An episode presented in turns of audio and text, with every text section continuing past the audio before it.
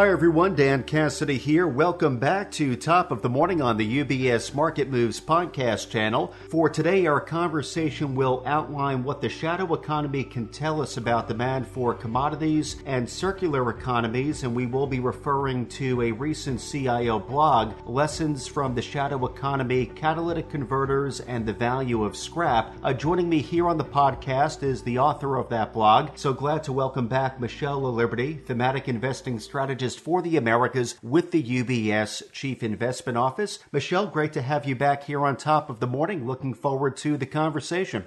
Good morning, Dan. Thanks for having me. So, Michelle, to start, I think it would be helpful to lift the mystique, so to speak, behind the shadow economy, what that is, and how it works. So, what can you share with us there?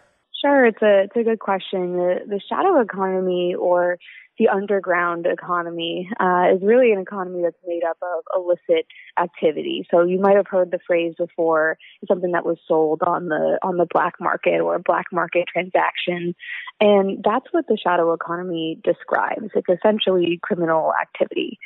And these transactions don't exactly or directly uh, contribute to GDP, but if something is sold outside of government regulated markets, I mean, that sale isn't really recorded, right? I'd assume that most thieves uh, don't declare a stolen catalytic converter on their taxes, right?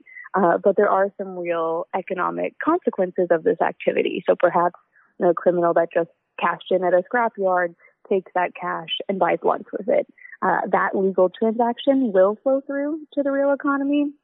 So that's kind have a quick 101 on the shadow economy, but let me just be clear. Uh, I would not, and I'm not recommending uh, anyone participate in it. Uh, but what I'm here to discuss today is what the shadow economy can tell us about opportunities in the real economy uh, for legal investors too. I'd say that's good guidance, Michelle, though thank you for the 101 on the shadow or underground economy. It's interesting just looking through your blog, you do mention how scrap materials, such as metals in particular, at the moment they seem to be highly sought after. Going back to that catalytic converter example, theft up 400% since 2019. So what's going on there exactly?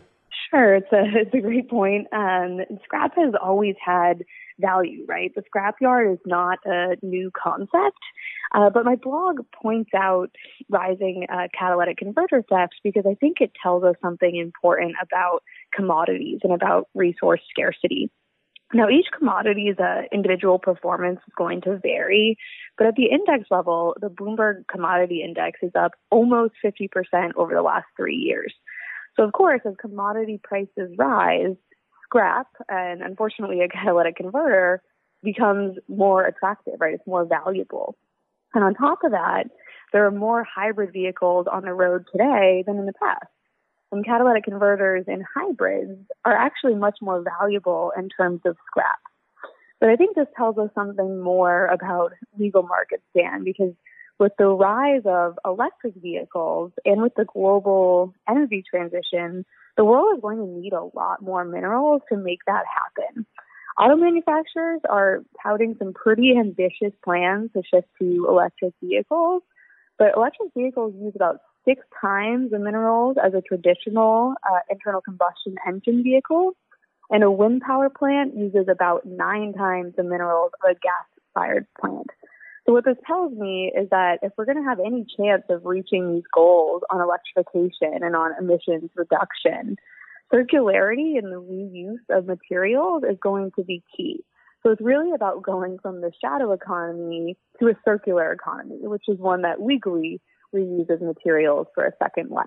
So, with that, Michelle, maybe we can take a step away from a legal activity for a moment because within your blog, you do point out, running with this a bit further, how legitimate ventures also capitalizing by turning trash to cash. Do you have any examples of this you can share with us?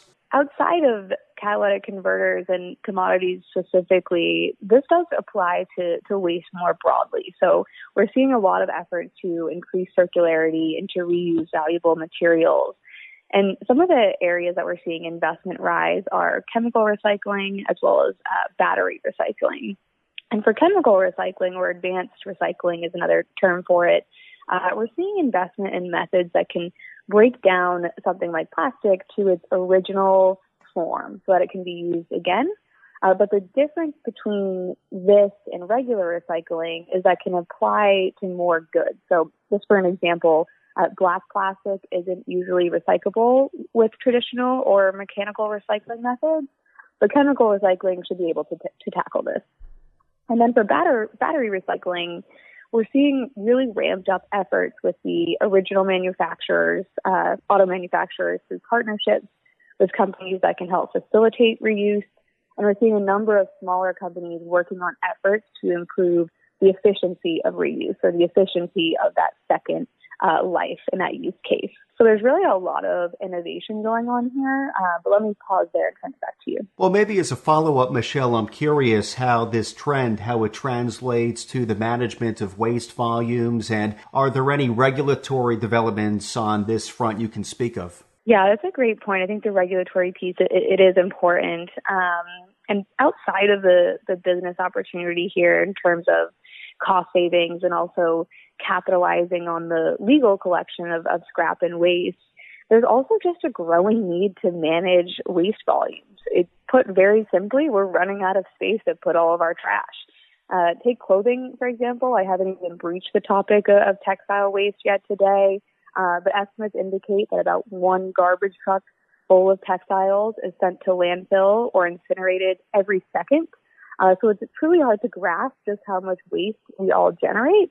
And that's driving demand for solutions. And to your point, it has caught the attention of regulators too. So we're seeing several efforts, uh, particularly in the European Union, to hold companies more accountable for the waste that they produce. And in turn, we're seeing companies try to reduce their reliance on virgin materials. So I do think this is just the beginning of growing traction uh, for a more circular economy. Well, some eye opening figures, especially with respect to the fast fashion topic you brought up a few moments ago. As we begin to close out, Michelle, this is a fascinating topic we can follow up on, though, for today. Any final thoughts or even investment takeaways you can share with our clients? Sure. I think I'll wrap this up by saying that uh, criminals need not be the only ones to benefit from higher commodity prices, right? There are opportunities out there for legal investors too. Uh, CIO just upgraded commodities uh, to most preferred. We actually recently raised the copper estimate as well. Uh, and for long-term investors, there are ways to get exposure to companies innovating in these industries. And many are still in the early stages, uh, so private markets can play a role here too. Uh, of course, if you have that the risk tolerance and the appropriate time horizon for that.